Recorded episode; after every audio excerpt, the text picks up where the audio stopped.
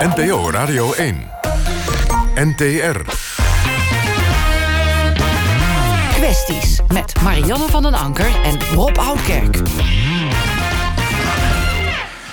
Uh, vrienden van de radio, een hartelijk goede, mooie zondagavond. En welkom bij weer een nieuwe aflevering van Kwesties. Het live debatprogramma van NPO Radio 1... waarin wij actuele en soms brandende kwesties in Nederland met u bespreken. U kunt met ons meekijken hier in de bus via de app of op radio1.nl. En discussieer, discussieer vooral mee met ons via Twitter... en gebruik dan de hashtag kwesties. Wij staan vanavond met de bus in Noord-Limburg... om precies te zijn in Maasbree, vlak bij de kerk. Ik reed hierheen door het prachtige Limburgse land. En het is niet alleen prachtig hier, maar er is ook een zeer sterke economische groei. Dat heb je natuurlijk overal in Nederland, maar in Limburg gaat dat heel hard. Maar Limburg is ook de provincie met de sterkste vergrijzing. Zat werk is er, maar dus steeds minder arbeiders. En wat je dichtbij niet hebt, dat haal je dan van ver opvullen met arbeidsmigranten uit bijvoorbeeld Polen. Maar waar kan je die snel en goedkoop huisvesten? Waar ze ook nog eens een keer gelukkig zijn... en de lokale buurtbewoners geen stampij gaan maken. Nu al moeten bedrijven rondrijden en rondkijken... op zoek naar een slaapplek met de kans dat opdrachten niet afkomen. Straks praat ik met vijf mannen over dit huisvestingsprobleem. Maar eerst collega Marjan van Anker. Die staat aan de bosrand bij Nijmegen. Nou ja, bosrand uh, Rob, het is uh, de Waalkade in Nijmegen. We kijken hier uit over de strandjes, de Maasstrandjes. Overigens vanmiddag hier een boot vastgelopen... en zojuist nog een drenkeling uh, die in het water terecht is gekomen. Het was hier een drukte van je wel. Niet op de strandjes, dat is normaal wel zo bij een zomerse dag. Alle Nijmegenaren trekken daar naartoe. Je kan er via een loopbrugje heen, die is drie jaar geleden opgezet. Maar ja, alle studenten en overigens ook ander andere gasten die laten daar hun troep slingeren. De boswachter is het zat. Het gebied valt onder staatsbosbeheer. En uh, ja, eigenlijk zeggen de vrijwilligers die daar ook al een tijdje hebben schoongemaakt... wij doen het niet meer.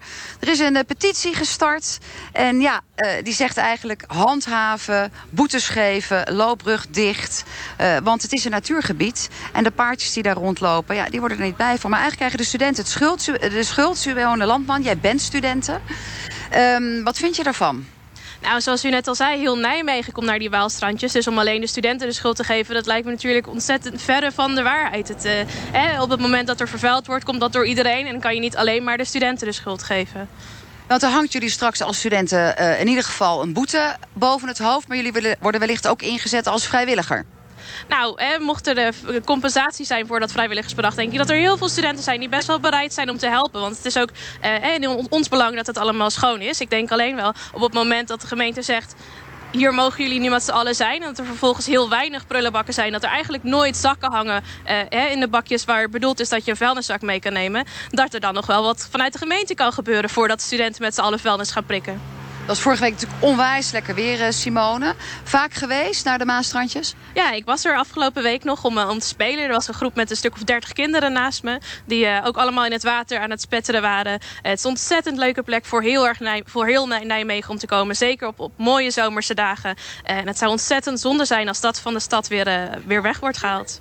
Nou ja, dat zou zomaar kunnen gebeuren als het aan Louis de Mas ligt. Jij bent petitionaris, zoals dat officieel heet. Ik heb net nog even voor je gekeken. 434 mensen hebben net de petitie getekend. Ja. Uh, jij komt op voor dit natuurpark. En ja. jij bent samen met de boswachter het helemaal spuugzat. Ja. En ik moet je als Nijmegenaar even corrigeren. Het is de Waal. De Maas is, uh, ligt een eentje verderop. Oh. Uh, wij zijn trotse stad aan de Waal. En uh, kijk, het is een belangenafweging tussen van het belang van de recreant. Ik lig ook heel vaak op de Waalstrandjes. Uh, lekker te zonnen. Af en toe een kampvuurtje te bouwen, wat eigenlijk niet mag. Maar ik ruim wel altijd mijn rommel op. En toen dat bruggetje net was uh, geopend... toen was de toegang tot dit natuurgebied, want dat is het... werd in één keer veel makkelijker. En het was een teringbende, de eerste zomer, drie jaar geleden. Toen hebben we dat opgeruimd met vrijwilligers, 50 uh, mensen. Daar heb ik de eerste aanzet toegegeven. 60 vuilniszakken, uh, emmers vol met glas. Je moet voorstellen, daar lopen die runderen en die koningspaarden... die lopen daar gewoon doorheen. Nou, en vervolgens hebben allerlei vrijwilligers dat drie jaar lang gedaan. En je kunt na drie jaar lang constateren met allerlei bewustwordingscampagnes... en een voorlichtingsaanpak en een bewustwordingsaanpak... dat dat onvoldoende heeft geholpen. Ik ben het wel met je eens dat de gemeente absoluut een tandje bij kan zetten.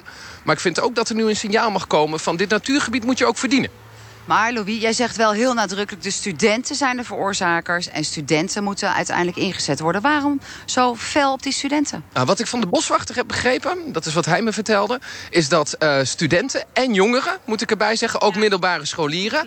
Uh, dat, dat blijkt uit wat zij observeren... dat die zorgen voor 80% van het hele zwerfafval. Simone, student. Kijk, op het moment dat je jonge mensen ziet... kun je er natuurlijk niet van uitgaan dat het zomaar studenten zijn. Er zijn heel veel jonge werkenden die in Nijmegen wonen. Er zijn heel veel middelbare scholieren die in Nijmegen wonen. Dus om zomaar de studenten de, de, de schuld te geven... vervolgens zijn er heel veel studenten die niet bij een studentenvereniging zitten. Dus om te zeggen, dit moeten studentenverenigingen gaan doen... want zij hebben de schuld, dan mis je een ontzettend grote ik, Louis? Ja, ik ben het niet met je eens dat je vervolgens zegt... dan gaan wij ook niet prikken. Want ik weet dat er zelfs een moskee in Nijmegen... die is ook zwerfvuil daar gaan ophalen. Dit is een gezamenlijk probleem. We moeten allemaal als Nijmegenaren nu ons best doen... ons schouders rondzetten om dat natuurgebied schoon te houden. Ook de studenten. Louis, je kan toch ook gewoon zeggen... dat doen de ouderen vandaag die niks te doen hebben? Ja, ook. Iedereen. Maar waarom zo specifiek de studenten? Je hoort net dat zij zeggen van... nou ja, je kan ons er niet allemaal op aanspreken. Gaat dat puur om die 80% in de termen van de boswachter? Nou, als, als blijkt dat uh, uh, jonge mensen, hè, studenten en jongeren... zorgen voor het grootste gedeelte van het afval... dan is het goed om je bewustwordingscampagnes en die prikacties... ook juist met die groepen te gaan doen... zodat zij gaan nadenken over het gedrag wat zij vertonen in dat natuurgebied. Nou, is er ook gezegd uh, door de gemeente... we gaan een campagne starten, Nijmegen ruimt in één keer op. Je moet elkaar aanspreken. Simone, je komt regelmatig hier aan de Waalstrandjes. Al een keer aangesproken? Nee, ik ruim namelijk altijd heel netjes mijn afval op. Um, op het moment dat ik het zou zien, zou ik er geen probleem mee hebben andere mensen aan te spreken. Ik denk dat, dat er heel veel studenten bereid zijn te willen helpen. Op het moment dat je zegt, het is een gezamenlijk probleem. Dit moeten we met z'n allen oplossen. Ik denk dat op het moment dat je zegt, het is jullie schuld. Dat niemand meer zin heeft om ook maar één vinger uit te steken. Nou, in ieder geval is het wel zo dat het een troep is. Erik van Zanten, VVD, Nijmegen. Uh, het is een recreatiegebied of is het nou een natuurgebied? Ja, daar ligt dus het dilemma. Uh, het dilemma van dit uh, gebied is dat we uh, gedogen dat daar gerecreëerd mag worden. we hebben een hele mooie toegangspoort gecreëerd om daar naartoe te kunnen. Dat moeten we zeker openlaten. Als het aan mij ligt, dan gaat het hier om handhaven. Mensen moeten gewoon eerder optreden. De boswachter heeft een, een, mogelijkheid om te bekeuren. En dat moet hij gewoon doen. en dat wordt niet gedaan. mensen moeten gewoon gewezen worden op hun fouten. En dat moeten wij via handhavingen moeten wij dat doen. En dat doen we te weinig. Dus daar ligt de sleutel naast mij ligt. Um, om te handhaven heb je in ieder geval een BOA nodig, een bijzonder opsporingsambtenaar. Dat is deze boswachter, die kan bekeuringen uitdelen. Maar dan helpt het ook wel als er een algemeen plaatselijke verordening is dat het ook mag. Die is nog niet geregeld, waarom niet? Nou, dat, daar ligt dus het dilemma. Uh, het is dus een, een uh, staatsbosbeheergebied wat door Rijkswaterstaat wordt beheerd. Wij als gemeente geven aan dat we daar willen recreëren. En dat kan. Uh, maar in de APV dat regelen, daar zijn we mee bezig. We hebben in 2015 ook een motie ingediend met de gemeenteraad... om ervoor te zorgen dat dit gebied ook weer netjes wordt opgeruimd. Vandaar ook meer prullenbakken, vandaar een bewustwording... vandaar meer voorlichting. En daar gaat het om. Wij moeten ook leren opvoeden van de jongeren.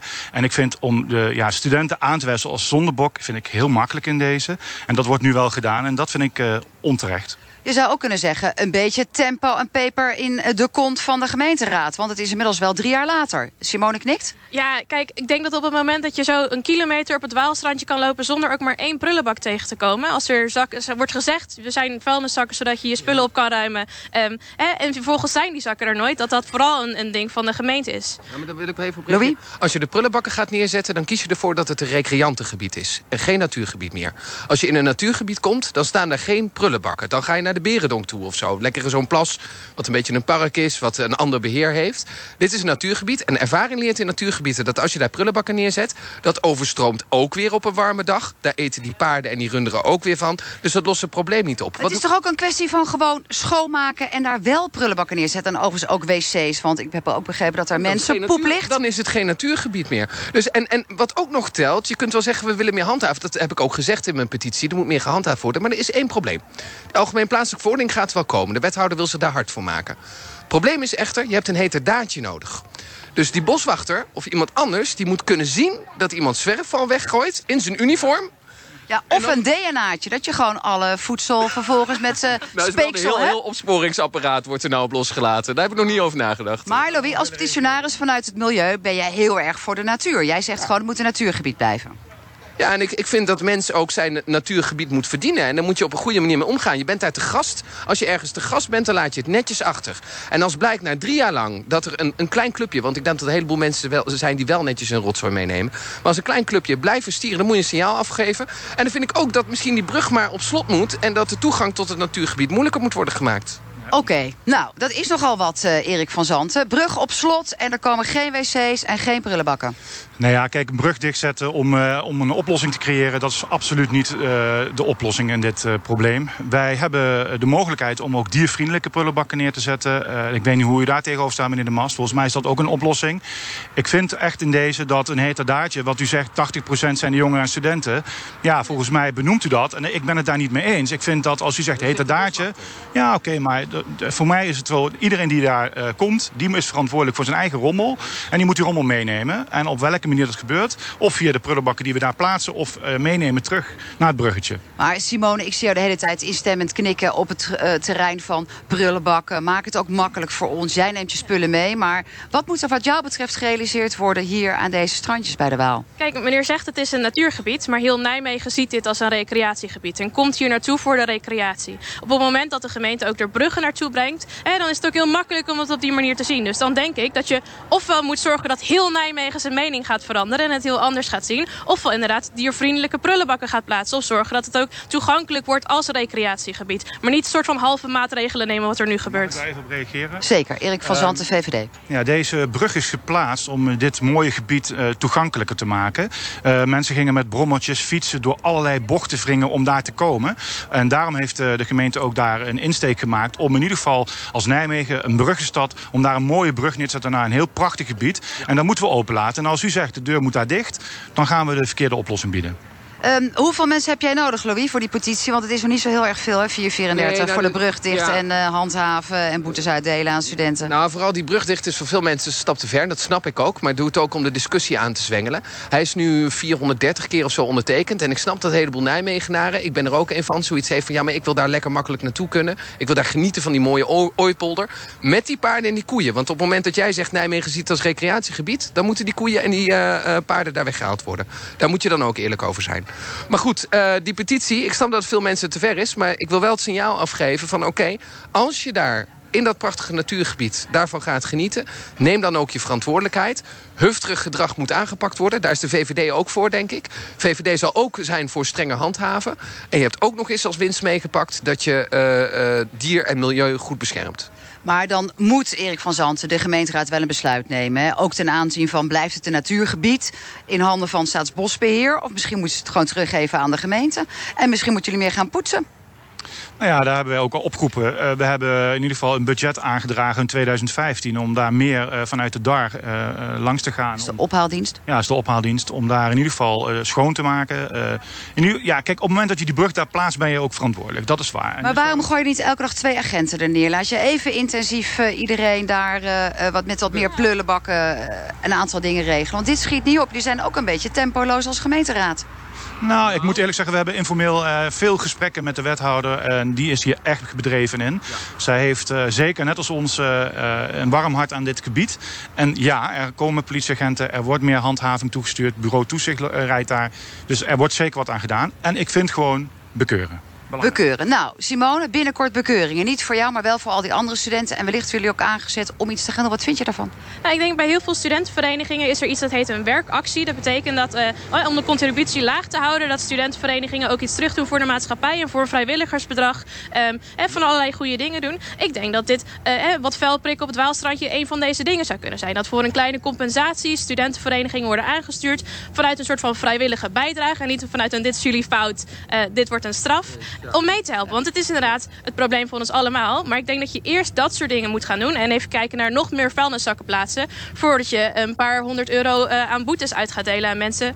Um, die misschien heel erg hun best hebben gedaan om een vuilniszak te zoeken. En net iets onderweg verloren zijn. Omdat ze een kilometer met al hun afval hebben moeten lopen. Nou, tot zover deze uh, discussie hier. Dit hevige debat over deze prachtige strandjes waar wij op uitkijken. We danken de Mast. Heeft de petitie gestart. Erik van Zanten, VVD Nijmegen en Simone Landman, student. Rob, terug naar jou. Dankjewel Marianne over diervriendelijke prullenbakken, natuur of recreatie. En het altijd moeilijke verschil tussen de Waal en de Maas. Ik had er ook altijd een onvoldoende voor bij uh, aardrijkskunde. U luistert om 17 over 8 naar het programma Kwesties. En blijf luisteren, want we gaan het hebben over een probleem dat in het hele land speelt en steeds groter wordt. En we hebben het er in dit programma en ook in het voorgaande programma één op straat niet voor de eerste keer over. Oftewel, het lijkt maar steeds niet te worden opgelost. We hebben zo'n 400.000 arbeidsmigranten. Vroeger heette dat gastarbeiders. Dat zijn mensen die hier tijdelijk blijven en seizoenswerk doen. En de grootste groep daarvan, dat zijn Polen. En ik zei het net al aan de kop van de uitzending. Wij zijn vandaag in Maasbree in de gemeente Peel en Maas. En in deze gemeente komt veruit het grootste deel van de buitenlandse inwoners uit Polen. En is ook hard nodig, want anders kan die explosief groeiende bedrijvigheid niet plaatsvinden. Maar die mensen hebben natuurlijk naast werk ook gewoon een wastafel en een bed nodig. En waar plaats je nou die bedden? Goedkoop en zonder al te veel weerstand uit de buurt. Natuurlijk, recreatieparken, u raadt het al, maar die zitten al vol hier in de buurt. En in deze gemeente Pelemaas is het draagvlak onder de bevolking ook zo ongeveer op als het gaat om het bijbouwen van goedkope, grote slaap- en leeflocaties. Protest laden bijvoorbeeld op na de bouw van containerwoningen in de Villawijk Kukven. Maar die zijn er nu wel. Maar wie zit er te wachten op een polenhotel met 288 bedden? Ja, u hoort het goed. Zoals in Leunen, een steenworp afstand hier vandaan. Hoe pak je dat probleem nou aan en gaan we het nou eindelijk eens een keer oplossen? Ik praat erover met een gedeputeerde van de provincie, een wethouder, een lokaal politicus, een ondernemer en een vakbondsman. Het zijn overigens alle vijf mannen. En ik wil vandaag wel eens boter bij de vis, want er wordt al jaren omheen gecirkeld. Ik ga mijn gasten kort bij u introduceren. Paul Sanders, eh, wethouder van de gemeente Peel en Maas. Fusie van vier gemeenten, 43.000 inwoners. Even uh, rugnummers. Uh, hoeveel seizoensarbeiders zijn er hier in het hoogseizoen? Ja, dat is heel moeilijk te zeggen. In ieder geval weet ik dat we 2500 uh, plekken hebben uh, voor te slapen. Uh, zijn goed voor iets meer dan 200.000 overnachtingen per jaar. Daarnaast hebben we ja, een stuk of 300 mensen die zich ook inschrijven. Die zijn ook eens een keer goed voor 50.000 overnachtingen. En intussen hebben ook 800 mensen zich permanent gevestigd in onze gemeente. Maar, maar u zei het, je zei het, hadden afgesproken hier te zeggen. Um, dat is moeilijk te zeggen, maar dat is toch prima te voorspellen wat hier komt? Of zit ik ernaast? Nou ja, dat zijn de locaties die we in beeld hebben, die we gelegaliseerd hebben. Uh, maar goed, alle locaties zitten vol. En als alles vol zit, ja, dan zal je toch zien dat een gedeelte misschien in het grijze circuit terechtkomt. Maar is het dan niet goed gepland of zo? Of, of buiten verwachting veel meer mensen hier naartoe gekomen? Nou ja, we hebben altijd wel veel mensen gehad. Maar inderdaad hebben we te maken met een behoorlijke economische groei. Uh, we zijn een agrarische gemeente. Hè. Van uit uh, ja, we kwamen Polen vooral voor uh, asperges steken, om het ja. zo maar te zeggen. We kwamen het kassengebied terecht. Ons kassengebied is naar het Westland het grootste kassengebied. En we, ja, we, in de regio Venlo en die is al jarenlang een logistieke hotspot. En uh, ja, dat betekent dat er drie, vier logistieke bedrijven per jaar bij komen. Maar je zei, maar je zei net, dat vond ik interessant, niet in beeld. Hoe kan het dat, dat je het niet in beeld krijgt? Nou ja, goed. Ja, we, hebben een aantal jaar geleden een beleid gemaakt. En hebben we gezegd van nou goed, we gaan uh, zowel mogelijk, we gaan alle locaties die we kennen, die gaan we uh, legaliseren. Dat hebben we ook gedaan. Uh, er zijn ook locaties die je niet kunt legaliseren. Als je in een vroege locatie langs een varkenstal hebt, ja, daar, daar, daar, kun je, daar kun je geen mensen laten wonen. Maar ja, op het moment dat alles vol zit, uh, en, en dat, daar, in de situatie zitten we nu, en, en mensen komen bij campings aan en worden weggestuurd, ja, dan weet je niet waar ze blijven.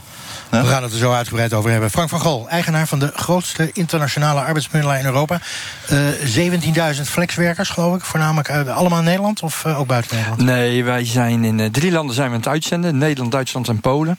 Nederland is daarbij het grootste. We hebben elke dag 8000 mensen aan het werk. En 2000 in, in Duitsland en de rest in Polen. Wat, wat ben je dan voor bemiddelaar? Waar zorg je dan precies voor?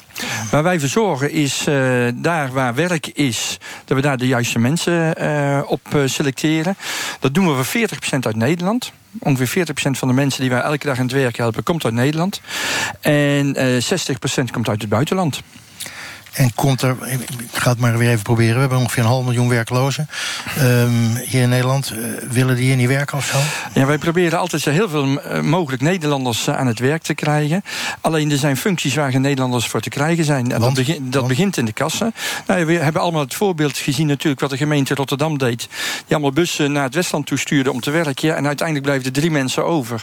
Dus ja, het is toch nog uh, voor mensen vinden het uh, niet aantrekkelijk om in de land en tuin te gaan werken. En dan aantrekkelijker om, uh, om andere dingen te doen. Nee, dat is wel duidelijk. Maar dat doet me ontzettend denken aan 50 jaar geleden. Daar haalden we uh, Spanjaarden en een heleboel andere mensen naar binnen als gastarbeiders. om het werk te doen waar wij als Nederlanders te beroerd voor waren. Is dat een beetje het idee? Ja, ik denk dat het niet veranderd is. Nee. Het is in 50 jaar eigenlijk niet veranderd. Nee, het wil niet het 50-jarig niveau is. We praten over totaal andere werkzaamheden die er toen waren. Maar het probleem herhaalt zich natuurlijk. En we hebben gewoon nog best wel een probleem met mensen inderdaad uit de bijstand om die aan het werk te helpen. Wij proberen dat ook continu uh, te doen en bij de gemeentes aan de deur te kloppen om mensen aan het werk te krijgen. Alleen het lukt niet uh, vandaar. En je ziet dan ook, en dat heb je laatst ook natuurlijk in het politieke debat gezien. Ja, gaan voor mensen voor 50 euro in de week, gaan ze dan nog aan het werk voor 50 euro extra in de week... die ze anders in de bijstand of in de WW krijgen. Oké, okay, even die 60% die niet uit Nederland komt. Wat voor slaapplekken regel je daarvoor? Wij hebben bedrijven die dat voor ons organiseren. Wij willen als werkgever niet de huismeester zijn. Dus we moeten altijd zorgen... Niet? Omdat je anders de douche moet gaan repareren en zo? Nou, nee. Ik, ik vind mensen hebben recht op hun eigen privacy. Dus ja. je moet dat scheiden. Daar zijn we ook een aantal jaren geleden mee begonnen. En dat hebben we uh, goed georganiseerd. Maar we faciliteren het wel. Dus als mensen bij ons komen, dan kunnen ze kiezen. Hè. Bij sommige uitzendbureaus zie je nog eens een keer... of bedrijven zie je eens een keer... je moet bij ons komen wonen. Dat willen we absoluut niet hebben. Mensen moeten kunnen kiezen. Je ziet ook dat mensen meestal bij ons dan een, kort, een short stay blijven... en daarna gaan ze het zelf organiseren. Als ze zeggen van nou, we willen Hoe lang is short stay? Ja, ja short stay is uh, rond de drie tot zes maanden. En, en dan heb je de midstay. En de midstay is van zes tot, uh, zes tot 24 maanden. En als mensen langer blijven, dan hebben ze het meestal zelf georganiseerd. En dan worden het gewoon Nederlanders, toch? En dan uh, wordt het inderdaad net zoals Nederlanders. Ze kunnen overal wonen waar ze willen. Ze hebben meestal dan al een vast contract. Uh, de flexibiliteit is dan voorbij. Uh, en, en dan helpen ze natuurlijk bij ons op de arbeidsmarkt. Jij kan met je hand op je hart zeggen... Um, al die slaapplekken die wij geregeld hebben... dat zijn gewoon goede plekken, daar zijn geen rare omstandigheden. Uh, binnen Otto is dat in ieder geval goed georganiseerd. Wij voldoen aan de SNF-norm. Stichting Normering Flexwonen. Ja. is een norm waarbij echt meer de, de uh, criteria zijn opgesteld. Wat moet er allemaal georganiseerd worden? Hoe moet het uitzien? Brandveiligheid, al dat soort zaken is daarin geregeld. En ik wou heel eerlijk dat elke arbeidsmigrant die in Nederland sliep... in ieder geval op een, plek sliep die SNF gecertificeerd is. En wat betaalt tenslotte de gemiddelde Pool voor zijn huisvesting ongeveer? Dat weet ik niet, wat, wat, wat ze betalen. Dat is, overal in Nederland is dat uh, anders. anders. Dat, uh, ja, dat varieert door van Amsterdam tot Limburg tot in Zeeland. Dat zijn allemaal andere bedragen. Het zal Amsterdam wel duurder zijn. Uh, Hans Weijers, vakbondsbestuurder van FNV Metaal. Um, die half miljoen werklozen, ik kom er toch nog even op terug, dat moet wel bij de FNV. Is, zijn wij echt te beroerd om dit werk te doen? Nee, ik, ik geloof daar niks van. Ik denk wel dat een aantal mensen een afstand hebben tot die arbeidsmarkt. Maar ik kom heel veel mensen tegen die uh, met ontslag gaan. En nog steeds uh, komen wij reorganisaties tegen waarbij mensen eruit gaan. En die willen gewoon werken. Die willen echt gewoon wel aan het werk. Alleen, uh, tegenwoordig willen ze, uh, wil een werkgever mensen alleen nog maar uh, op flexibele basis. Nulurencontracten, allemaal dat soort dingen. Ja. Mensen willen wel een stukje zekerheid krijgen. En dat zit er vandaag de dag heel weinig meer in. En daar zullen we echt in moeten veranderen. Oké, okay, is nog een andere discussie trouwens? Nou, even buitenlandse werknemers. Hè? Zijn de taal niet machtig? Uh, misschien hebben ze wel slechte werk- of leefomstandigheden. Uh, in een andere taal, uh, hoe maak je dat bekend? Hoe weten jullie of die leefomstandigheden of werkomstandigheden slecht zijn? Collega's van mij die spreken ook Pools, die spreken uh, Russisch, ja. Tsjechisch. Ja. Uh, dus wij gaan ook wel bedrijven in, samen met collega's die die taal machtig zijn. En daardoor kunnen wij ook in gesprek raken met buitenlandse werknemers. Maar nou willen die uh, Polen graag hier werken, want verdiend geld kunnen ze mee terugnemen. stel nou dat die leefomstandigheden heel slecht zijn, hè, gewoon slecht gehuisvest, wat dan ook. Durven ze dat wel te zeggen? Heel moeilijk. Mensen durven daar moeilijk voor uit te komen. Wij zijn uh, laatst in, in eind vorig jaar uh, net over de grens van Limburg in Brabant geweest. Ja, daar stonden gewoon nog vier bedden tegen de muur op. En als mensen gaan slapen, dan worden ze dus uh, naar beneden gekwakt. En daar kunnen ze dan pitten. los van het feit dat mensen in allerlei verschillende soorten diensten werken. Hoe gaat het met rusttijden? En welke gevolgen heeft dat ook voor de Nederlandse arbeider die daar mee moet samenwerken. Is er een soort angstcultuur? Uh, bij buitenlandse werknemers is, uh, heerst wel een, nog steeds een angstcultuur in de zin van: goh, als ik hier iets over zeg, mag ik dan nog wel terugkomen? Ik heb net uh, Frank van Gol gevraagd. kunt u met de hand op het hart zeggen dat al die, laten we maar zeggen, leefomstandigheden goed zijn? Kent u voorbeelden bijvoorbeeld van zijn bedrijf waar dat niet zo is? Uh, van leefomstandigheden niet, durf ik uh, van zijn bedrijf niet te zeggen. Maar ik weet wel een voorbeeld bij een uh, bedrijf waar zij mensen leveren. Waar werknemers in ieder geval angstig zijn om hun baan te verliezen als ze ergens over reclameren. Van Gol? Ja, goed, ik hoor het graag. We hebben een goede relatie met de FNV. Dus als er ooit iets is, dan komen ze altijd naar ons toe. Sterker nog, wij helpen de FNV. Hè, want wij zien het ook wel eens een keer dat mensen onder erbarmelijke omstandigheden wonen. En dan uh, worden ze ook naar ons toe gebracht. Want dan weten ze ook dat het goed georganiseerd uh, wordt. Dus die samenwerking is goed. Ik wil wel even praten over die angstcultuur. Waar komt die vandaan? Hè? Want accepteren mensen het, accepteren ze het niet. Zie, de lonen in Nederland zijn viervoudiger dan wat ze in Polen zijn. En helaas zijn er ook nog werkgevers die de mensen niet betalen waar ze recht op hebben. Binnen Otto is het gewoon heel duidelijk. Het is gelijk loon voor gelijk werk. Of je nou Nederlander bent of je bent een arbeidsmigrant, je krijgt hetzelfde betaald. Alleen omdat ze dus uh, die viervoudige verdienen, accepteren ze meer dan dat ze zouden moeten accepteren. Oké, okay, dat is even gezegd. Tot, tot, zover uh, het reclameplaatje, zou ik maar even zeggen. Beetje onaardig. Daan Prevo, uh, gedeputeerde van uh, provincie Limburg. Ja, ik ben ik, even met de deur in huis. Die flexwerkers zijn dus hartstikke belangrijk voor de economie hier, toch? Ja, klopt. Ja. Ja, we hebben meer mensen nodig om de economie draaiende ja. te houden. En dus zou ik zeggen, zorg dat ze overal kunnen uh, uh, slapen en kunnen eten en zorg voor goede huisvesting. Kan toch niet zo'n probleem zijn? Ja, daar ben ik het natuurlijk ook mee eens. Maar waarom maar je moet wel. Nou ja, goed, omdat wij. Uh, er is druk op onze woningmarkt. We hebben heel veel leegstanden in het zuiden. We vergrijzen, we ontgroenen. Uh, en we hebben tekort aan arbeidskrachten. En mijn opvatting is dat, uh, dat je de, het aanbod bij de vraag moet brengen. Tekort op de sociale huurmarkt, daar hebben we natuurlijk jarenlang afgebroken. Tekort aan middeldure huur en ook aan koopwoningen, betaalbare woningen.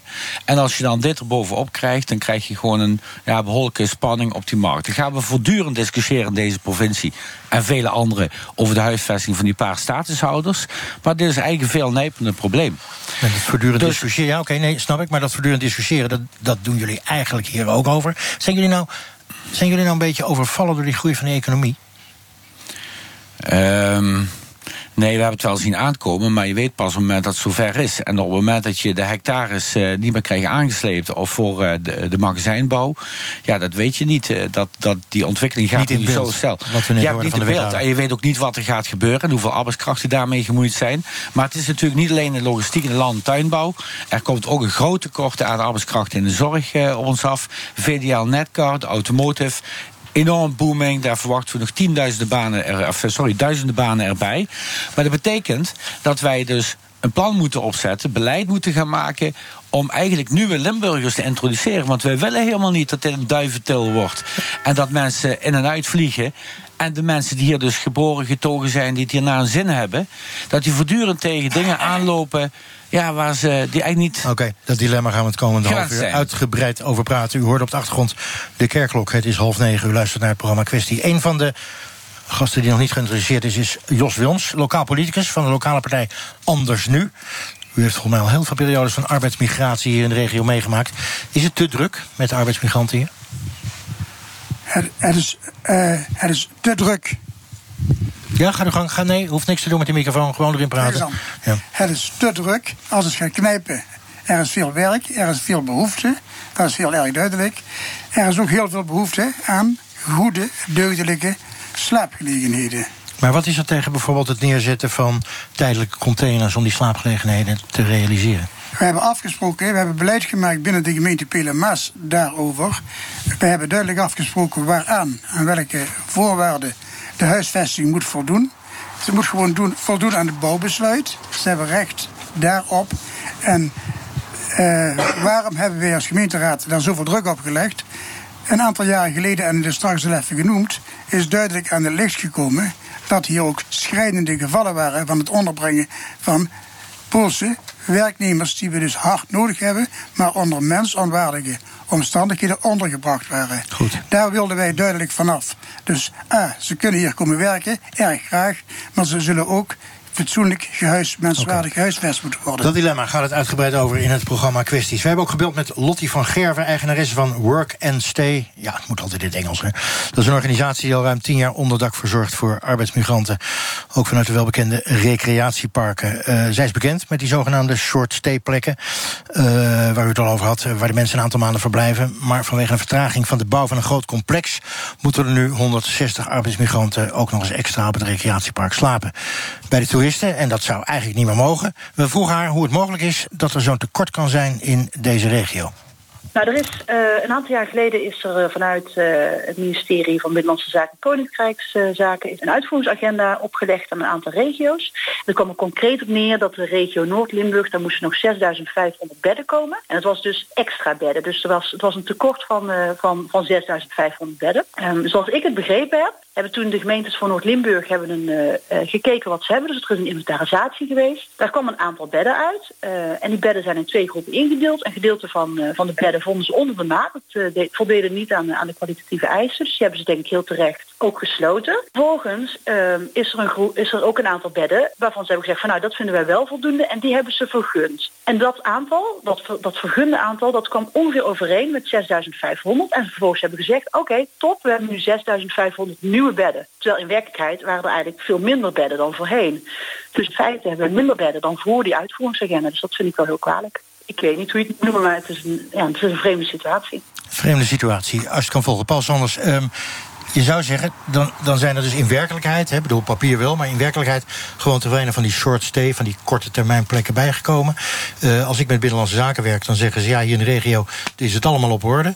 Uh, dus je hoort het van het ministerie, je leest het op papier. Maar dat is dus niet zo. Nee, helaas, dat is niet zo. Uh, kijk, dus wat, wat, wat mevrouw Van Gerven zegt, dat klopt natuurlijk wel. Hè. Wat ik al zei, we hebben een aantal uh, plekken ook niet kunnen legaliseren. Dus per definitie zijn er wel minder plekken gekomen als voorheen. Maar tegelijkertijd ja, zie je een provincie die heel erg strak, trekt aan die economische ontwikkeling. En dus ook zeer succesvol is het aantrekken van bedrijven. En als je drie, vier logistieke bedrijven met drie, vierhonderd mensen per bedrijf, personeel per jaar erbij krijgt ja, dan, dan moet je toch beginnen te krabbelen. En dan, dan kom je niet meer bij die 6.500, dan kom je toch op een hoger aantal. Dan heb je het over de provincie. Nou, die zit toevallig naast je, althans niet de hele provincie, maar wel een gedeputeerde daarvan. Je trekt veel te hard aan Prevo. Nee, uh, dat zijn ontwikkelingen die kun je alleen maar stimuleren. Want voor hetzelfde geld is het morgen ook weer afgelopen. Dat hebben we natuurlijk een aantal jaar geleden uh, meegemaakt. Dus het fluctueert. Waar het gewoon om gaat is... Uh, voel je je verantwoordelijk voor het huisvesten... fatsoenlijk huisvesten van mensen. We hebben deze mensen echt voor de komende tijd hard nodig. Um, en ik denk dat je slimmer moet combineren. Kijken wat je zelf in de kaartenbak hebt zitten. En kijken hoe je mensen dus letterlijk hier moet willen houden en kan houden. En dat begint gewoon met fatsoenlijke huisvesting. Maar ja, even Ook, ja maar over die fatsoenlijke huisvesting. Even nog naar Paul Sanders. Het recreatieterrein de Breebonne hier in de buurt. Uh, er zitten veel flexwerkers daar. Ook tijdelijk illegaal op camping Breebonne. Dat mag niet, toch? Ja, dat klopt. Dat mag eigenlijk niet volgens ons beleid. Nee, maar... En, uh, maar ja, je komt als gemeente wel een heel moeilijke situatie terecht. Want enerzijds moet je handhaven. Ja. Hè, want dat, maar handhaven je ook? Ik bedoel, 10.000 ja. euro boete toch, dacht ik altijd? Ja, we delen wel boetes uit inderdaad. Hoeveel? Uh, iets van 10.000 euro uh, per, per constatering. Ja, en hoeveel, hoeveel boetes heb je uitgedeeld? Elke dag nou, Volgens mij mogen we iets van 5.000 of 60.000 uitdelen. en totaal kwartaal in euro's, dus we mogen vijf of zes keer een boete opleggen. Alleen het probleem is, is dat je, als, je daar, als je daar heel erg hard gaat handhaven... en je jaagt die mensen van het park af... Ja, waar blijven ze dan? Want alles zit vol. Oké, okay, maar ik wil niet lullig doen. Volgens onze informatie hebben jullie er twee uitgedeeld. Dan ga ik niet zeggen over hoeveel jullie even hebben uitgedeeld. Maar iets wat niet mag, het is in Nederland gedoogland, zou ik maar zeggen. Iets wat niet mag, mag niet. Dus dat moet je ook niet doen. Maar dan moet je wel een alternatief hebben. Ja, en dat alternatief dat is er helaas niet, want alles zit inderdaad uh, vol. En ja, goed, uh, wat, wat, wat die meneer ook al zei, wat, eigenlijk, eigenlijk vind, zijn, we heel erg welkom, zijn die mensen bij ons heel erg welkom. Want uh, ja, uiteindelijk zie je ook dat ze, dat ze zich op termijn hier gaan vestigen. Wat ik al zei, we hebben 700, 800 arbeidsmigranten die hier intussen permanent gaan wonen. En dan kom je ook op een moeilijk punt. Op het moment dat een arbeidsmigrant hier permanent wil gaan wonen... Uh, en hij zit op een recreatiepark... dan moet hij na zes maanden of negen maanden of vier maanden... want er zijn allerlei verschillende termijnen voor... Uh, moet hij van dat park af. Maar hij moet wel anderhalf jaar op wachtlijst staan voor een huurwoning. Dan ben je wethouder, je zit hartstikke klem. Ja, we zitten hartstikke klem. Ja, inderdaad. Ja. En daar moeten we misschien... laten vallen tot 9 uur, maar het moet natuurlijk wel opgelost worden. Even da en daar moeten we met de preventie okay, Even naar Jos Wils. Jos Wils, jij, jij, moet de wethouder controleren vanuit de gemeenteraad. Zijn er ook meer gemeenteraadsleden die allemaal uh, achter je zitten? College controleren, dat uh, doen we. Maar er is een vervolg op dat controleren. En dat is het probleem. Paul geeft het zelf al aan. En wat wij als groot probleem constateren, en dit is ook al gezegd, ook door Paul Sanders. We hebben hier veel tuinbouw in de gemeente ja. Pelemaas. Daar hebben we veel buitenlandse werknemers voor nodig. Maar Venlo bouwt de een logistiek bedrijf naar de andere. Prima, heel goed. Maar daar hebben ze juist de goedkopere arbeidskrachten voor nodig die hier niet zijn. Dus er worden buitenlandse werknemers voor ingehuurd. En die moeten ergens slapen. En die, worden, en die moeten ergens slapen. En toevallig heeft de gemeente Pelemaas in Baarlo en in Maasbreek... twee keurige recreatieparken, wat het zijn in feite. Daar worden ze ondergebracht. Veel illegaal, in feite gedoogd. En waar ons probleem ligt, en we hebben dat vaak ook tegen de college gezegd... wij als gemeente Pelemas moeten niet alleen zorgen voor de huisvesting van de werknemers van Venlo. Dat moet je in de regio oplossen. Ook Venlo heeft daar een zeer grote taak in. Oké, als je het in de regio moet oplossen, kom je al snel bij de provincie. Dat klopt. Daan Prevo lost het op. Ja, wij lossen het op. En dat betekent, uh, de regio Noord-Limburg heeft structuurvisie wonen opgesteld. Nou, we geven ook, ik ben zelf ja, nee, dat is gewoon zo'n visie die opgesteld wordt. Afspraken met hoeveel woningen je mag bouwen op welke plek. Nou, uh, de wethouder zegt al, we hebben constaterend tekort aan sociale huurwoningen. Zou ik zeggen, ga met die uh, gemeentes aan het gesprek. Pak de wooncoöperaties erbij. Zet de werkgevers erbij. En ga het probleem gewoon gezamenlijk oplossen. Want weet je het wat heeft ik, gewoon weet je te wat ik maken dan voel? met fatsoenlijke huurruimte. En weet je wat ik dan voel? Dan denk ik, uh, too little, too late. Precies. Ja, goed, kan ook uh, de andere kant op termijn. Ik bedoel, er zijn ook uh, mensen die, gaan die, die voorspellen dat daar de robotica gaat overnemen in al die magazijnen. Nou, en als je dan al deze mensen hier gehuisvest hebt en die mogen dan weer terug naar huis, ja, dan krijg je een soort uh, mijnsluiting 2.0 of zo. Maar dan heb je weer een ander probleem. Zo erg zelfs. Zo ja, zelfs. ik bedoel, daar moet je wel rekening mee houden. De innovatie staat niet stil. Met andere woorden, zo direct heb je een enorme bedrijvigheid hier in Limburg. Economie booming. Maar je kan ze niet huisvesten, dus economie naar beneden. Zoiets? Nou, de, ja, dat kun je afvragen. Ligt eraan wat ze nog meer gaat voordoen. Maar ik kan wel voorstellen, bij, als je zoveel handjes nodig hebt... en ze zijn niet voorhanden... dat je dan een andere plek op de wereld gaat zoeken. Maar help nou even die wethouder. Hij is wethouder, dat heeft iets met wetten te maken. Hij moet gedogen, hij moet eigenlijk illegaliteit toestaan. Ja, af en toe even een boete, maar dat, help hem nou even. Nou ja, nee, goed, hij moet vooral zichzelf helpen. Dat wil zeggen, als je het handhaven, moet je ook handhaven. En dan moet je niet uh, half vakantiepark toestaan en half illegaal uh, laten wonen. Want, nou we zeggen, ik wil daar dan niet met mijn gezin op vakantie gaan. Even, even, ik ga me even als luisteraar gedagen. Dan denk ik, hé, hey, daar zit een gedeputeerde, die is van de provincie. Dat is dus de overheid. Daar zit een wethouder, die is van de overheid. Dan heb je ook nog de Rijksoverheid, die heeft ongetwijfeld ook nog weer een hoop regels. Overheid, los het op. Samen. Nou ja, ja ik, ik, word daarbij een beetje getriggerd door meneer Prevot. Dus ik, ik, uh, zijn uitnodiging voor sociale huurwoningen die, die, neem ik heel erg aan. Want ik, ja, ik wil hem even wijzen, de provincie heeft een, samen met onze woonvisie vastgesteld. En dat blijkt eigenlijk dat we woningen moeten gaan schrappen. Dus sterker nog, we mogen niet bouwen, we moeten in onze woningvoorraad gaan schrappen. Meneer dus het zou mooi zijn als, we, zou mooi zijn als we daar misschien wat meer ruimte ja, in zouden krijgen. Ja, dat zit dwars, omdat we natuurlijk, uh, je moet projectontwikkelaars aanspreken op projecten die ze ooit bedacht hebben, niet uitgevoerd worden omdat het niet lucratief is. Dat betekent dat de wethouder gewoon een gesprek moet aangaan en de plancapaciteit moet omlaag. Want er staan duizenden woningen nog. Niet ingewikkeld, niet ingewikkeld. Nee, goed, maar er moeten nog heel veel. Uh, we komen, ja, iedereen denkt maar bouwen, bouwen, bouwen, dat komt allemaal wel goed. Nou, Limburg uh, moeten we maar stoppen met bouwen. Er mag nog voldoende gebouwd worden. Maar dusdanig flexibel dat je dit soort ontwikkelingen in onze provincie wel op de voet moet volgen. Want je moet niet te veel bouwen en je moet zorgen dat het aan de maat is. En diezelfde wethouder zei net: het tekort aan sociale huurwoningen. Nou, ik zou zeggen, aan de slag. Dan kom ik graag in Limburg. Um, ik ben hier ook al heel vaak geweest, ook over dit onderwerp. En het is nu 25 juni 2017. En volgens mij was het de eerste keer in 2014. Ging eigenlijk over precies hetzelfde. Ook weer met die seizoensarbeid. Hartstikke goed dat die economie aantrekt. Jullie zitten heel broederlijk naast elkaar. Een heel licht gangpaadje ertussen in die bus. Los het op, heren. Echt een, verzuchting van mij. Nou ja, Want, de, de, ja. Natuurlijk, meneer Pevo die, die, die heeft een paar provinciale dingen, zou ik maar zeggen. Jij hebt een paar gemeentelijke dingen. Maar dit kan toch niet zo moeilijk zijn? Nou ja, goed, weet je, ik, ik denk ook dat, uh, wat dat betreft, ik heb vandaag de CBS-cijfers nog eens even bekeken, want die kwamen vandaag weer uit over, die, over de tijden Op de vrije zondag, heel goed.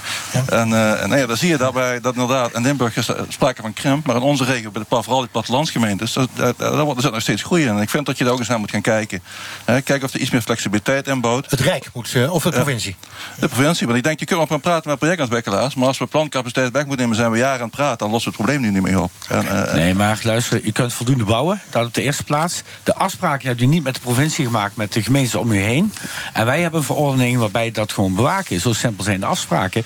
Dus niet zeggen dat niks mag van de provincie. U kunt heel veel. Alleen, ja, goed, de meeste gemeenten denken dat gewoon in die korte cirkel rondom die kerktoren.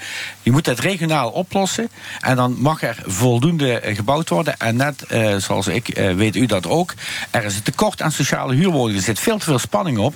Mede door de instroom van deze groep. En dat Limburg groeit, komt doordat Polen die hier veel langer werken, zijn degenen die nu huizen kopen en hebben besloten: okay. we gaan hier dat, dat is permanent vestigen. Dat is de lange termijn. En misschien komt het met die visie uh, waar je het net over had best wel goed. Maar je hebt natuurlijk ook nog de korte termijn. Het moet nu opgelost worden. Hoe gaan we dat doen? Nou ja, ik zeg al, nou ja, goed, even, u heeft de, wo de woonvisie staat op slot, dus we kunnen niks verbouwen op dit moment. Maar als je, als je kijkt naar, uh, naar de korte termijn, ja, Ik denk dat we toch eens moeten kijken dat we misschien wel meer mogelijkheden bieden. Hè? Dat we toch kijken dat we. We zitten in een agrarische gemeente. Dat betekent dat veel agrarische bedrijven gaan stoppen. Veel bedrijven komen leeg te staan. En misschien ligt daar de kans wel om daar, eh, om daar buitenlandse werknemers in te kunnen gaan huisvesten. Daar zouden we ergens met de raad, met onze gemeenteraad, zo het erover moeten hebben. Om te kijken of we daar misschien wat meer mogelijkheden kunnen bieden. En gewoon accepteren dat mensen op campings en recreatieparken wonen?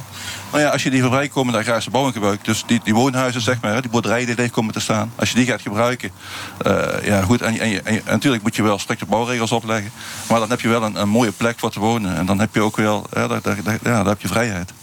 Even naar Frank van Gol. Ehm, ja, ik wil het eigenlijk gewoon precies weten. Hoeveel slaapplekken heb je nou nodig in die provincie? Nu, op dit moment, korte termijn.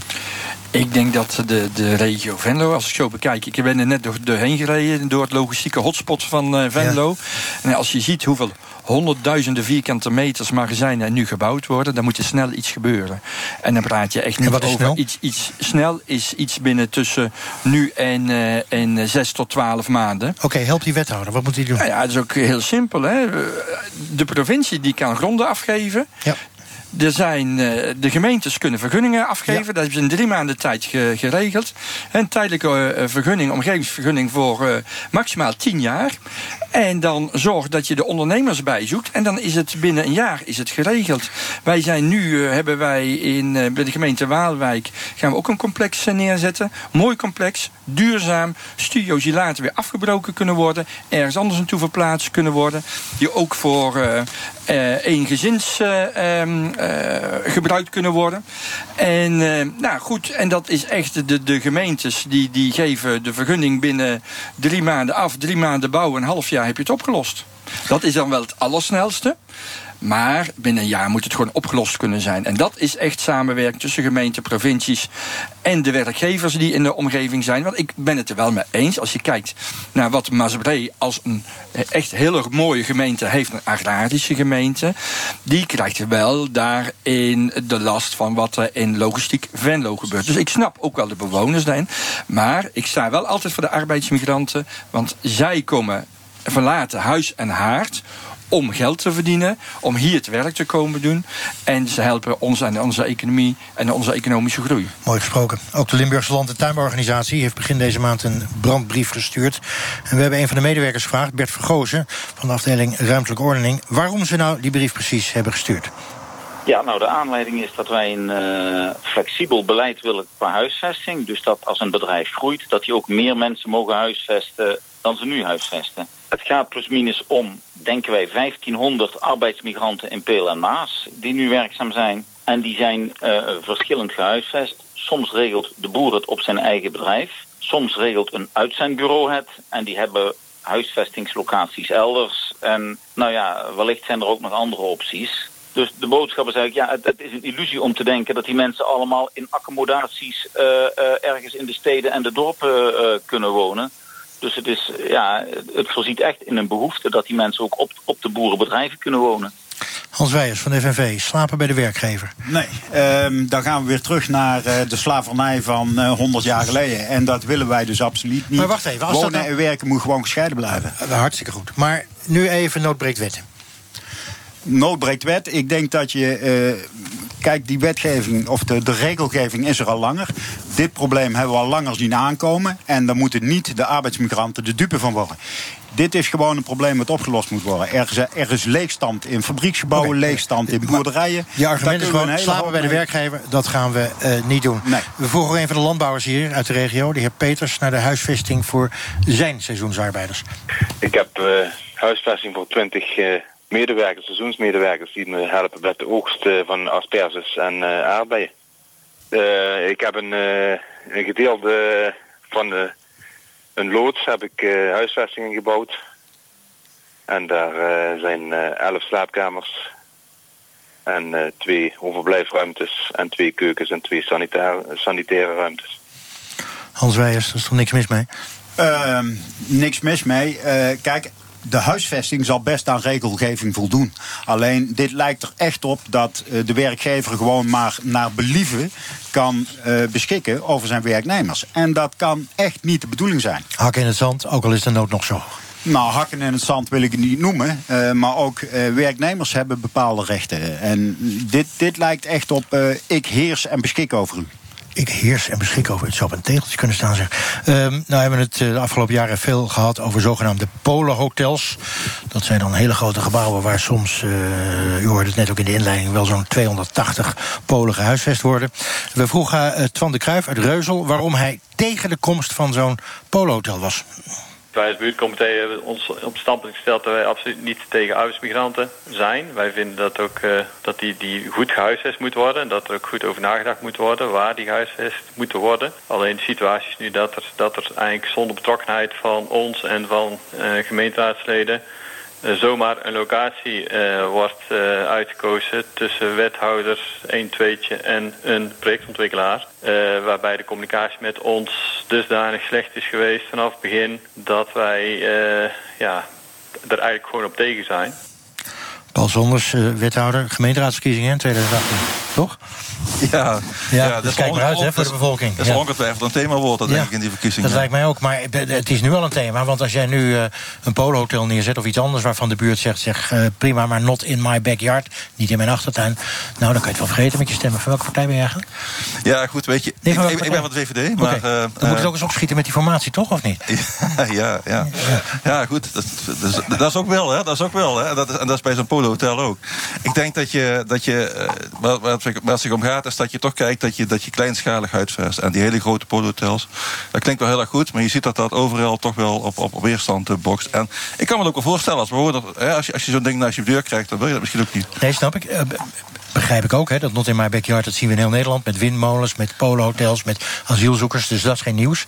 Maar met die kleinschaligheid schiet het natuurlijk met zoveel Polen die hier komen werken ook niet echt op. Nou ja, weet je, je kunt, uh, we, hebben, nu een heel sterk beleid dat we zeggen van nou goed, dat kan alleen maar in de bebouwde kom. Je kunt ook eens denken van nou misschien moet je juist, hè, want er zijn genoeg vrijstaande boerderijen en die zijn heel erg groot. En misschien kun je bij zo'n bij, zo'n bij boerderij ook wel zo'n uh, zo'n zo'n uh, zo'n zo'n huisvesting maken. Waarom moet dat per se in een woonwijk? Kan, ook daar zijn misschien wel mogelijkheden voor. Aan de rand van de gemeente. Aan de rand, ja, precies. Dat je, dat je, al die recreatieparken die zitten ook vrij, vrij ver uit, uit, uit de bodem. En eigenlijk moet ik zeggen, krijgen we daar nooit geen klachten over. Nog, ik wou net zeggen, even voordelen van die Polen. Geven een hoop overlast en weet ik veel. Maar is dat, is dat zo eigenlijk? Nee, nee, is eigenlijk helemaal niet. Nee, ik moet zeggen, ik woon zelf ook in de buurt van, uh, van een van die parken. En ik, ik hoor daar in de buurt nooit iets over. Dus dan, zou je, bijna, dan zou je toch bijna zeggen, dan kan je zo'n... Nou, zullen we doen een half polo-hotel? Kan je dat toch gewoon in een woonwijk neerzetten? Nou ja, weet je, als je, als je zoveel mensen op zo'n klein, uh, op zo'n klein vlekje huisvest... dan krijg je te maken met verkeer. Uh, toch mensen die continu in en uit lopen. en ja, goed, de, de, taal is ook een hele grote barrière. En, en dat, dat is ook eigenlijk wat we, waar we goed over na moeten denken. En misschien kan de man met FNV er iets over zeggen. Dat, dat, is, echt, dat is echt een probleem. En, en daar moeten we misschien ook eens weer meer, maar meer op inzetten, ook als gemeente... om te kijken dat we misschien toch, toch nog meer taallessen kunnen... Oké, okay, maar bij short stay, hè, als ze een half jaar blijven en dan weer teruggaan... ja, dan maakt het toch niet zoveel uit, zou je Nee, maar volgens mij maakt het dan, ja, eerlijk gezegd, ook niet zo heel erg veel uit... als je nou uh, tegenover de kerk woont of dat je een paar honderd meter verder woont. Even over die integratie van die Polen in de gemeenschap. Uh, nou, ik denk, ik denk dat het goed is dat er inderdaad aandacht is voor de communicatie met deze mensen.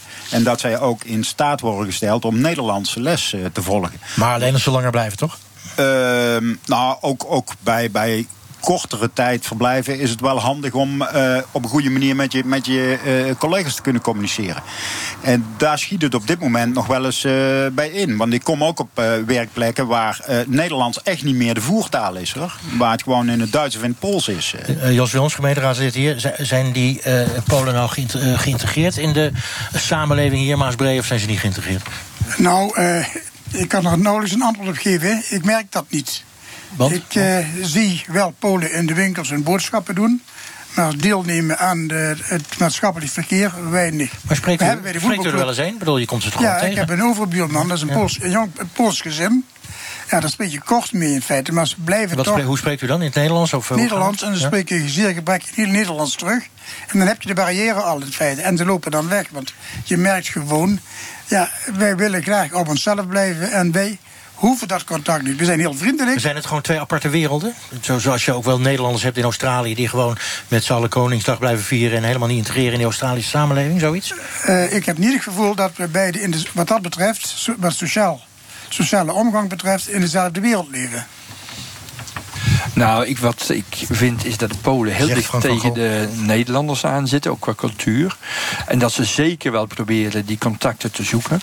Eh, maar de mensen moeten inderdaad wel goed Nederlands leren. En je ziet mensen die langere tijd willen blijven, die willen ook. Die zie je ook. En ik zie in andere gemeentes, gewoon zelf in Venray, zie je ze bij de voetbalverenigingen erbij zitten. Sterker nog, ze zorgen voor de vergroening van de gemeentes. Maar Frank van Gaal, heb je, heb, je al, heb je al Poolse vrienden? Ik heb een hele hoop Poolse vrienden. Wat spreek je daarmee? Ik spreek daar Engels of Duits of Nederlands mee. Dus, en de Pools ken ik nog steeds niet, omdat het een heel lastige taal is. Ik Ik, vind het altijd heel knap dat ze Nederlands leren spreken. Ik ook, de gedeputeerde, heeft u, eh, heb jij Poolse vrienden? Ik heb eh, inderdaad eh, Poolse vrienden, sterk nog een Poolse vriendinnen zelfs ook nog. Kijk eens. En, eh, en ik kom ook eh, heel, eh, heel regelmatig kom ik in de Poolse supermarkt. En, eh, en ik zie dat er eh, met name bijvoorbeeld in Horst, waar ik twee jaar eh, gewoond heb, eh, daar zie je twee Poolse supermarkten, de Poolse nagelsalon, nagelstudio en zo. Dus je ziet gewoon dat die mensen zelf integreren, zelf onderdeel uitmaken van die samenleving, die eigenlijk zwaar zou vergrijzen. Dus het levert ook vitaliteit voor de lokale economie. Hè, want je kunt wel eh maar, klagen dat er heel veel zijn, maar ze doen wel allemaal bij lokale supermarkten boodschappen. Ze moeten ook een keer naar de kapper, ze moeten ook een keer een nieuwe broek en ga zo maar door. Dus, en als je dat kunt ehm, eh, meesturen dat het allemaal kwalitatief aan de maat is, dan gaat men ook eerder integreren. Dus ik denk dat we mensen veel beter moeten faciliteren, vooral kwalitatief beter. De arbeidsmigranten leveren echt een grote netto bijdrage aan onze economie en aan onze Nederlandse schatkist. Hè. Dan praten we echt over miljarden die ze bijdragen. Dus dat moeten we niet vergeten. Ik wil toch even terugkomen over het huisvesten van, eh, van de arbeidsmigranten. Onze ervaring is gewoon dat als je eh, mooie units kunt neerzetten, en het gaat over de zelf, waar mensen een eigen nat gedeelte hebben, een mooie douche erin, toilet erin, keuken erin, slaapkamers erin. En die kun je ook flexibel bouwen. En dan ook voor de short stay, dan is onze ervaring met 360 mensen bij elkaar op een goede locatie, dat goed met de gemeente uitkiezen, werkt perfect. Oké, en dan is het zo opgelost. Willen jullie eigenlijk niet zelf... Op een gegeven moment kan ik me ook voorstellen dat je denkt... ja, ik moet er zoveel kwijt, ik ga het gewoon allemaal zelf regelen, die huisvesting. Wil je dat niet eh, gewoon nee, los van de want wij, gemeente, wij los van de provincie? partijen om ons heen die dat organiseren. Die het beheer voor ons organiseren. En natuurlijk, als Otto wordt dan wel verwacht dat wij dan langdurig contract onderleggen. om dat gefinancierd te krijgen. Maar daar hebben we geen moeite mee. Als het maar wordt georganiseerd. En dat doen we echt in goede afstemming met verschillende gemeentes in Nederland. En als het nou toch nog allemaal weer op zijn beloop wordt gelaten... is dat echt een probleem? Gaat het dan mis met die eh, economische groei? Nou ja, ik, ik, ik weet dat het bij ons niet misgaat, omdat we er continu mee bezig zijn. De druk staat erop op dit moment. Eh, we krijgen best nog een aantal uitdagende maanden. Want september tot en met december is toch wel de logistiek eh, heel erg bedrijvig. Dus er moet ook op korte termijn moet er gewoon iets gebeuren. En dat vind ik eigenlijk van gemeenten en wethouders. Want net, we zitten al met elkaar allemaal in rondjes te discussiëren. We hebben een aantal gemeenteraadsleden zitten. En zorg gewoon dat het aangepakt komt. En dat er gewoon eh, eh, percelen beschikbaar komt, grond beschikbaar komt. waar tijdelijke huisvesting gebouwd kan worden. Nou, laten we en la- ook oké, als gemeente. Nee, je pleidooi is duidelijk. Je pleidooi is duidelijk. Laten we eens een afspraak maken. Eh, volgend jaar, eh, mei, komen we terug met deze mooie bus. Ehm kom ik hier voor de vijfde keer. En dan is het potverdomme Paul Sanders gewoon geregeld. ja, nou ja, goed. Wat, wat, wat, wat, meneer Gol klopt natuurlijk ook. Hè. Als je, eh, eh, want we zien dat ook die recreatieparken ook, wat ik zei. Eigenlijk krijgen we daar nooit geen klachten van. Dat gaat hartstikke goed. Als je gewoon een goede locatie kiest. En ik zeg al altijd nu tegen, tegenover de kerkers, want het zijn dorpjes. Hè. Ik bedoel, en als je een kilometer verder, het is geen grote stad. Hè. Ik zet een kilometer verder en dan, eh, dan ben je een beetje uit, uit het dorp. En dan heeft misschien ook niemand, daar kan niemand meer zijn die er aan stoort. En als je nou, de- de- de- twee vragen aan je. Het eerste is, als je nou gewoon even legaliseert, die parken tijdelijk.